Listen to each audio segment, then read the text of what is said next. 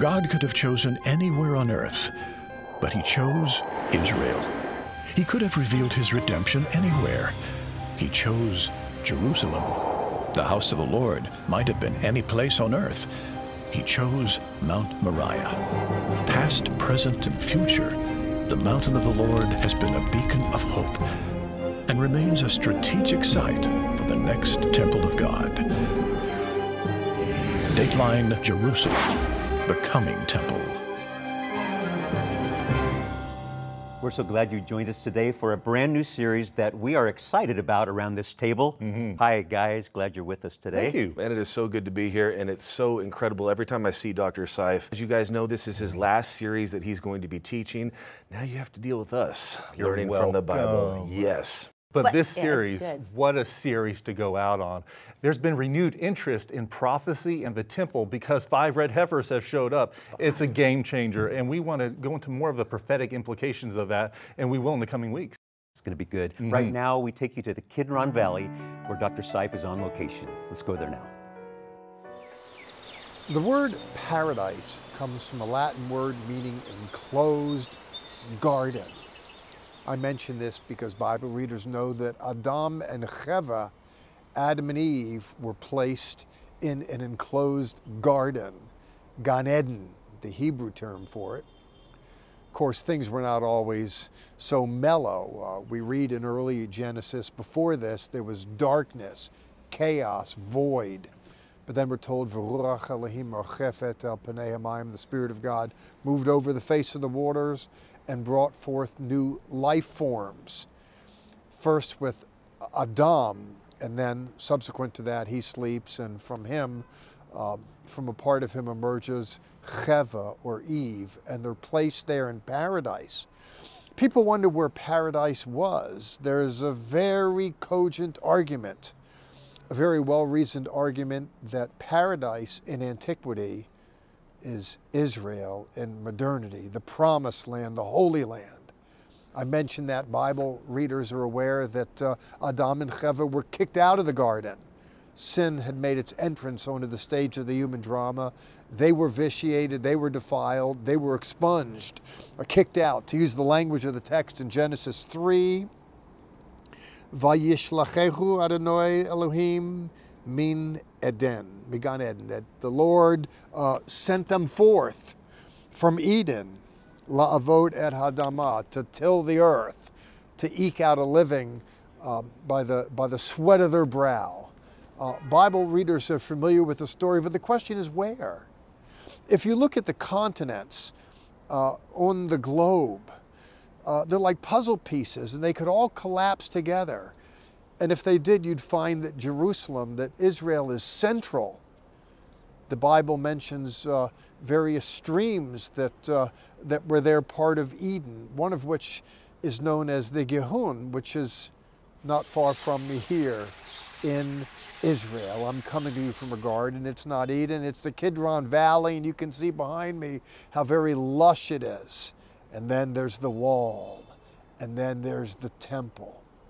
Why do I want to bring the story Dateline Jerusalem to you from here? Because Jerusalem has always been central since the dawn of biblical history. And when humankind was kicked out of Eden, when you look at the story in Bereshit and Genesis, there's this movement back to a place called the land of promise. Eretz Canaan, the land of Canaan. Eretz Yisrael. There was a fellow Avraham. There were stirrings within his breast to come to this place. The place was ground zero. It's not just where sin entered the stage of the human drama, but it's where God dwelt with man. Now, when we look at the story of the emergence of the nation of Israel in modernity, and when we consider the story of the prospects of the temples rise along with it, we bring these themes in play back to the land, back to the place where God makes his glory to dwell. Kavod, his glory, the Shekhinah, the, God's uh, presence uh, among his people. You might recall that Adam and Chava walked with God, but then sin messed that up. When you look in the Older Testament, there's the mechanism by which individuals could be reconciled to God through atonement, through a sacrificial animal. New Testament Christians needn't abide that. It, it doesn't exist to abide. Uh, Jesus Christ himself is the sacrifice for all and the high priest, both the high priest and the sacrifice. But when you look at biblical literature, and we're going to do just that in the series, we're going to explore from beginning to end, from the Alpha and the Omega, we're going to look and see uh, the story of sacrifice, of temple, of the means by which God was restored to you, mankind, how Jesus fulfills that end as we push to the ragged edge of time. So here coming to you from this valley, I'm being protological. I'm looking at first things, but I want to get eschatological, last things. I want to look at Bible prophecy and see what the good Lord says about this good land. See what the book says about the emergence of a reconstituted temple in this land. The land from which Dr. Seif has been speaking is, of course, Jerusalem. More specifically, the Kidron Valley adjacent to the Temple Mount. The burning question in this series will be, when will Third Temple be built? We asked former Knesset member Yehuda Glick whether he thought Israel was ready to assume its place upon the Temple Mount. We'll continue now with Yehuda Glick, who's been a guest on this program in the past. A former Knesset member and candidate for President of Israel, a survivor of an assassination attempt, he now serves as chairman of the Temple Mount Heritage Foundation. Here's Yehuda Glick. The State of Israel was established in 1948. But the Zionist movement, the National Jewish Zionist movement, was established in the mid of the 19th century. It takes time from the moment you make that change in the attitude till you can actually build a temple. Genesis 22 tells us that it was upon this mountain, Mount Moriah, that Avraham bound his son Yitzchak and laid him on a sacrificial altar. Just as Avraham was about to plunge his knife into the chest of Yitzchak, God provided a ram for the sacrifice, and Yitzchak was spared. The mount will later come to be known as the Temple Mount, the place where two temples would be built. The first one by King Shlomo, Solomon. Second Chronicles 3. Now Shlomo began to build the house of the Lord at Jerusalem on Mount Moriah, where the Lord had appeared to his father David, at the place that David had prepared on the threshing floor of Araunah, also known as Ornan the Jebusite. Today, the rectangular platform covers 35 acres and serves as the place of worship for Muslims in the Dome of the Rock and in the nearby Al Aqsa Mosque. While the Muslim Dome of the Rock is built upon the rock that some have deemed to be the location of Shlomo's temple, there's some question as to how the very uneven surface within the dome could have served as a threshing floor. More recent thinking is that the Dome of the Tablets just north of the Dome of the Rock was the actual location of the temple. The bedrock under this dome remains exposed and untouched, just as it's been for thousands of years. It's very possible that this was the threshing floor of Araunah. Aligned perfectly with the eastern gate, this site fits well with the placement of a future temple given in Ezekiel 40. Furthermore, it lines up well with the site on the Mount of Olives where a red heifer will be slayed and its ashes collected for temple purification. The subject of the ashes of a red heifer has caused a stir among those interested in news about the end times. Our cameras documented the selection of five heifers in Texas by rabbis from Jerusalem. And now a site on the Mount of Olives has been selected where one of the heifers will be slayed. Yitzchak Mamo of Bnei Yisrael has purchased land on the mount where the ashes of a heifer will be gathered, a subject he'll address in future programs in the series. Right now, he further explains the importance of the Temple Mount. More than 2,000 years, a lot of Jewish and Christianity and Muslim people written about the Temple Mountain. It's very simple that it was here. We know that between the uh, 14th century to the 19th century, Jewish not allowed to get inside to the Jewish quarter, to the, to the old city and they would came, they was coming to the Mount of Olive to see the temple mountain. We have books from 1100, 1260. Uh, all, all the generation we had a very, very uh, specific place where the temple had to be, was. And he will be built at the same place.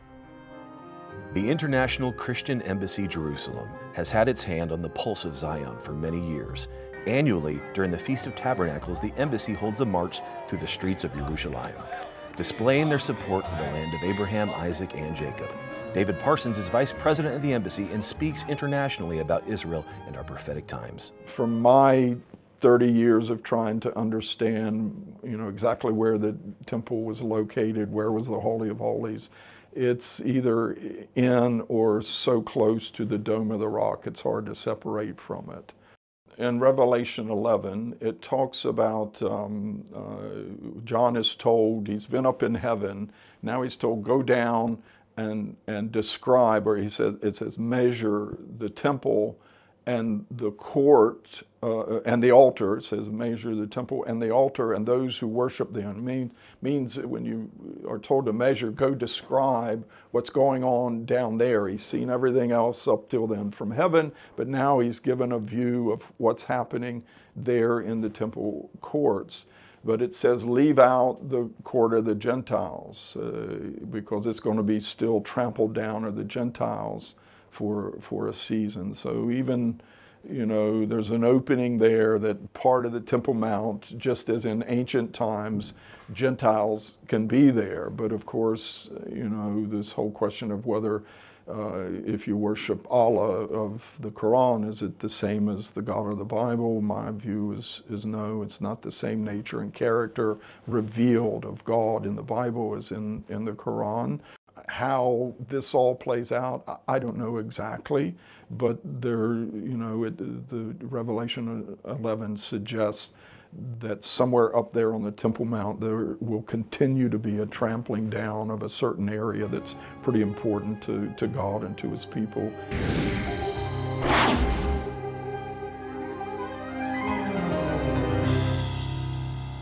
David Parsons, thank you so much for your insight. It's good to see you again. If any of you have watched our program for a while, you know that our son Ryan worked for the International Christian Embassy in Jerusalem with David Parsons. We consider him a good friend. Me yes. too. Good insight. That is so cool. The insight's incredible. Location, location, location. It's that term you've heard in real estate. Why is a shack in front of a nuclear plant not as valuable as one with a beautiful view of the ocean? Well, what does Eden, Jerusalem, right. and uh, Mount Moriah all have in common, Caleb? Well, as Jeff explained in his teaching, the location of the past temples is directly coincides with Har Habayit, the Temple Mount. Jerusalem and Eden were the same location in the past.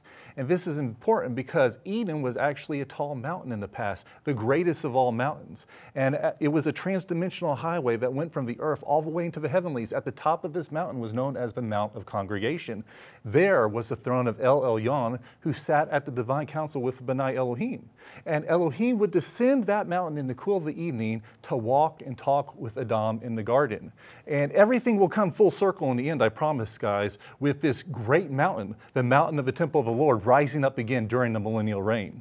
That makes that location so incredible. The Yes. spot where God Himself came down with man and commune is the same spot that Jerusalem, Jerusalem is at now. Incredible. And that's why it's so important because right now Mm-hmm. we are seeing things, you know, there has to be a, a tectonic shift, doesn't it, for that mountain to come up, but we're seeing movement right now on that spot. It's always been about it, but Yes. right now it's just like it's rapid fire. And it's they just going have fast. found under the Temple Mount a fault line. There's a literal fault line. We know that when Yeshua returns, he steps foot on the Mount of Olives and it splits in half. And that splitting will go all the way up to the Temple Mount and he will he will cram through that eastern gate. It's it's barricaded up now, but he will rule and reign from Jerusalem someday. It's really good. Mm. Probably very soon. Yes.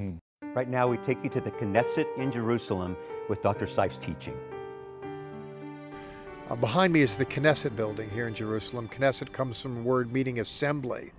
And there, that harks to a political assembly. But the reason why that exists is because there was a national assembly, uh, principally, though not exclusively, uh, constituted by Jews who came back uh, after the Holocaust. Now, there were, there were waves of uh, immigration to, to Israel before that, but the Holocaust uh, really stepped it up. And to think that people could rebound and make their way back to the ancestral homeland, unheard of historically, it just doesn't happen.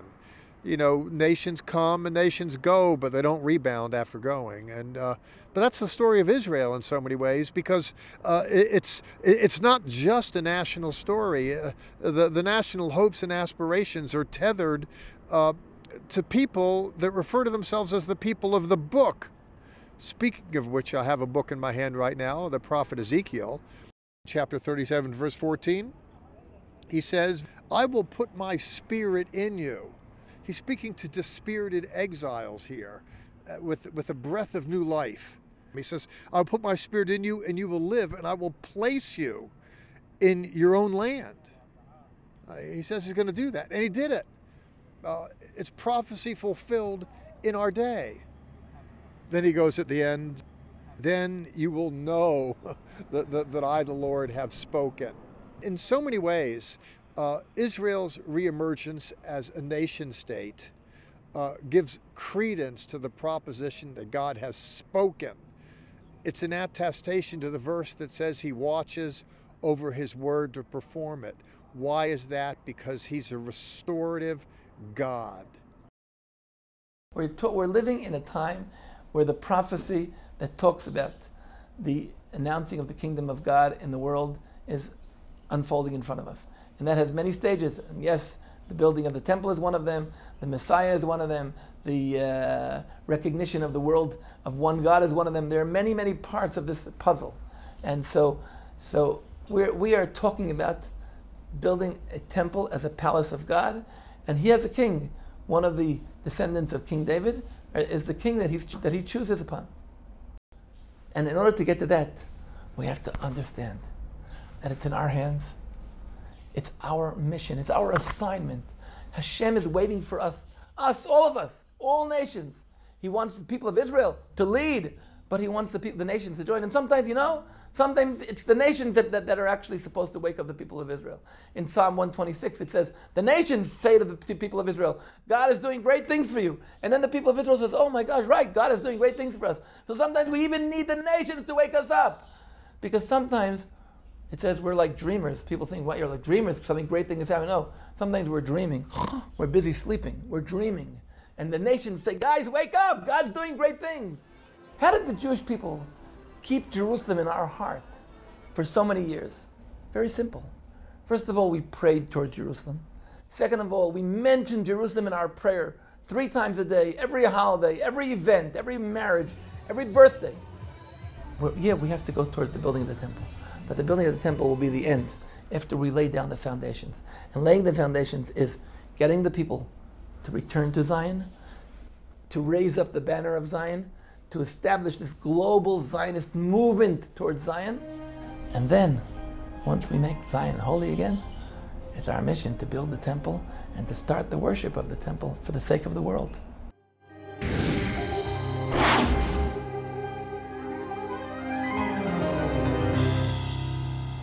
You've already seen, if you followed our ministry, we have uh, shown you pictures of uh, Orthodox Jews that have retooled, refabricated elements to be used in a rebuilt third temple. You know, the table of showbread has been rebuilt, the candelabra, the menorah has been rebuilt, various paraphernalia used in sacrifices has been rebuilt. Uh, there's one new uh, addition to the mix, and that is for a temple to be rebuilt, it has to be dedicated, and it takes a special kind of sacrifice for that a heifer, a red cow, that has uh, only red hairs, nothing but.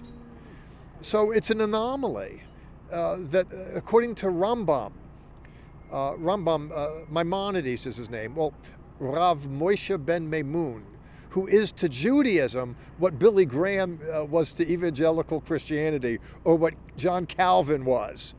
Uh, Rambam, who is arguably uh, Judaism's uh, timeless sage, was speaking of this coming day uh, in advance of the Messiah's coming, with the temples being rebuilt.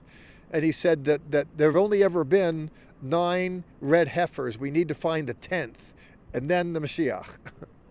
I mention that because five red heifers were inspected and found in Texas. And the Lord graced our ministry to be there with cameras to show that story. And now this series is a follow up to it.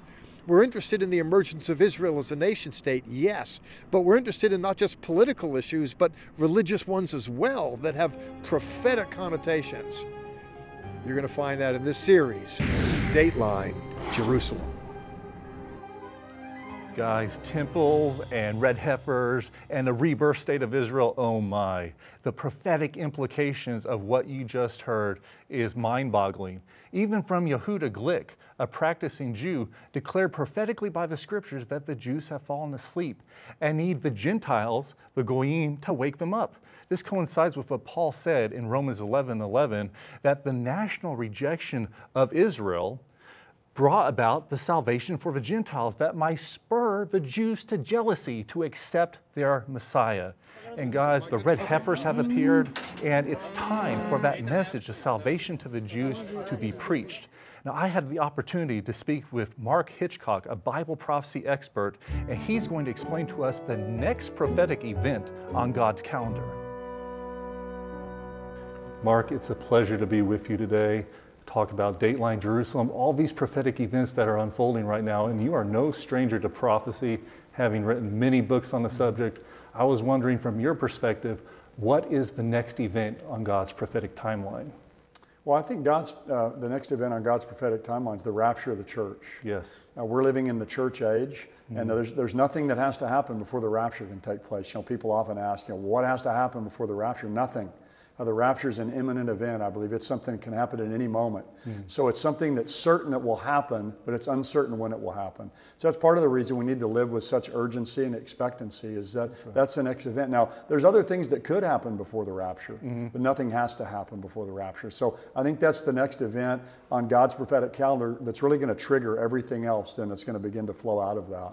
That's true, I believe that. Uh, interesting thing lately, the subject of a rapture has not been popular amongst believers being taught in the church. In fact, pre tribulation rapture, people have been crying apostasy. Mm-hmm. This isn't going to happen. We're going through the tribulation. It's kind of like their, their minds changed during COVID. Oh, all these terrible things are happening. The tribulation started. What do you say about the timing of the rapture? Well, the rapture, I, I, do think happens before the tribulation period. Mm-hmm. Um, you know, if, if it doesn't happen before the tribulation, then it can't be imminent. That's right. Because obviously, if it happens in the middle of the tribulation or the end of the tribulation, then it can't happen today because we're not in the tribulation yet. Mm-hmm.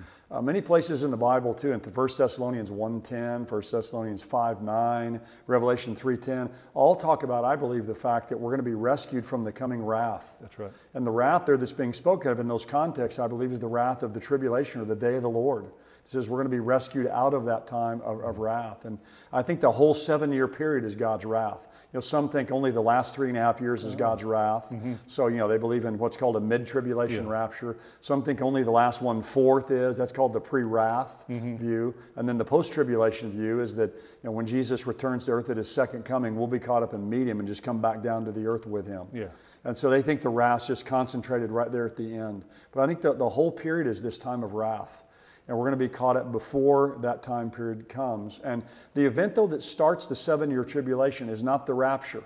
Yeah. It's this, it's this covenant that the Antichrist will come and make with Israel for seven years. So mm-hmm. a lot of people kind of have the wrong idea that when the rapture happens, that starts that seven year tribulation. But the, the, rapture doesn't start the tribulation, the rapture ends the church age. Mm. Then, sometime after that, this seven year treaty will be made with the Antichrist in Israel. And that's what's going to then kind of start the time clock of God there for those last seven years. That's right. Well, thank you very much, Mark, for that insight. Mm. When Josh and I stepped in as teachers for this ministry, we wanted to make sure that we did donations and giving right. We wanted to focus to be on what the Holy Spirit moves in your heart and not a demand for a dollar amount. That's why whenever you give to us, we want to give in return. We know the Holy Spirit will bless you, but we have this amazing resource, The End, written by Mark Hitchcock. It's an encyclopedia of all things prophetic, and it makes the complicated simple for you to understand. And we're going to give it to you for any gift amount that you have. And it's very important, as you heard Mark speak about the rapture. It's imminent. This is coming quickly. Yeshua is coming back, and it's our job to tell more souls about Yeshua before the time is up. Acts 4:12 says, "Neither is there salvation in any other, for there is no other name under heaven given among men whereby we must be saved." The name of Yeshua has to get out there. Mm-hmm. Too often in life we live for the tomorrow. Who am I supposed to become? What am I supposed to do? And instead of looking to today, we're looking forward to a future that may never happen. But you've been placed strategically where you're at today to be a blessing and a gift and a ministry of the love and saving power of Yeshua to the world around you. And so today is the day you ask yourself, who am I to tell this message to? And if you don't know Yeshua, today is the day for you to decide to make the choice to surrender your life to the Son of God, who died on the cross for your sins, rose on the third day, and is residing behind the Father today, preparing a place for you. I encourage you today to ask the Holy Spirit why you're here now. And why we're all here is because of this timetable happening in That's right. Jerusalem. And we're focused on that in this series. We're all about the prophetic and what's happening in the dateline Jerusalem. And, and Mark just said it, we know it. The rapture is next. Nothing else has Yeah. to happen right before the great catching away. That's right. And we've all been called according to the Great Commission. It's not just our job to preach the gospel, it's everyone, even in your home. You may think, I don't have a job to do. Yeshua has called you personally to go out and tell your neighbors, everyone in your sphere of influence, He is the Messiah. It's all incumbent upon us. I, I just got to say this too that what we're hearing on this program, we mm-hmm. don't hear in the church from the pulpit a lot. Unfortunately. So, right here, right now, mm. is a great place to hear what's happening in our world today. Also, I just want to say, Jerusalem, beautiful photography that you've seen. We want to take you to that place in Jerusalem. We take tours twice a year, both the spring and the fall. We would love for you to go to some of these great places that we've shown you in this program even today. So much more to come next week. We have more. You guys are teaching. Dr. Seif is in hmm. Israel teaching. We will discuss. But for now, we have to go. Time to go. Well, as we always say, Sha'alu Shalom, Yerushalayim. Pray for the peace of Jerusalem. Our resource this week, The End, written by Mark Hitchcock. This 500 page hardcover book is made available to you for your generous donation to Zola Levitt Ministries. Contents include The Mystery of the Rapture, The Judgment Seat of Christ, The Battle of Gog and Magog, The Mark of the Beast, The Campaign of Armageddon, The New Jerusalem, and so much more. The accompanying bookmark by Joshua and Caleb provides important scripture from God's Word concerning the end. Please remember we depend on your generous gifts, which allow us to bring timely updates regarding Bible prophecy and the end of days. Would you consider partnering with us today? Thank you so much for your continuous support of this ministry. Join us right now on our social media sites for exclusive content. Visit our website, levitt.com, for tour information, broadcast schedule, free monthly newsletter, and online store. Call us anytime at 1 800 Wonders and ask about this week's resource. Our Jewish Roots is a presentation of Zola Levitt Ministries. Partner with us. As a 100% viewer funded ministry, your gifts allow us to bring you our weekly television series, social media outlets, website, and other ministry endeavors. Please remember we depend on tax deductible donations from viewers like you.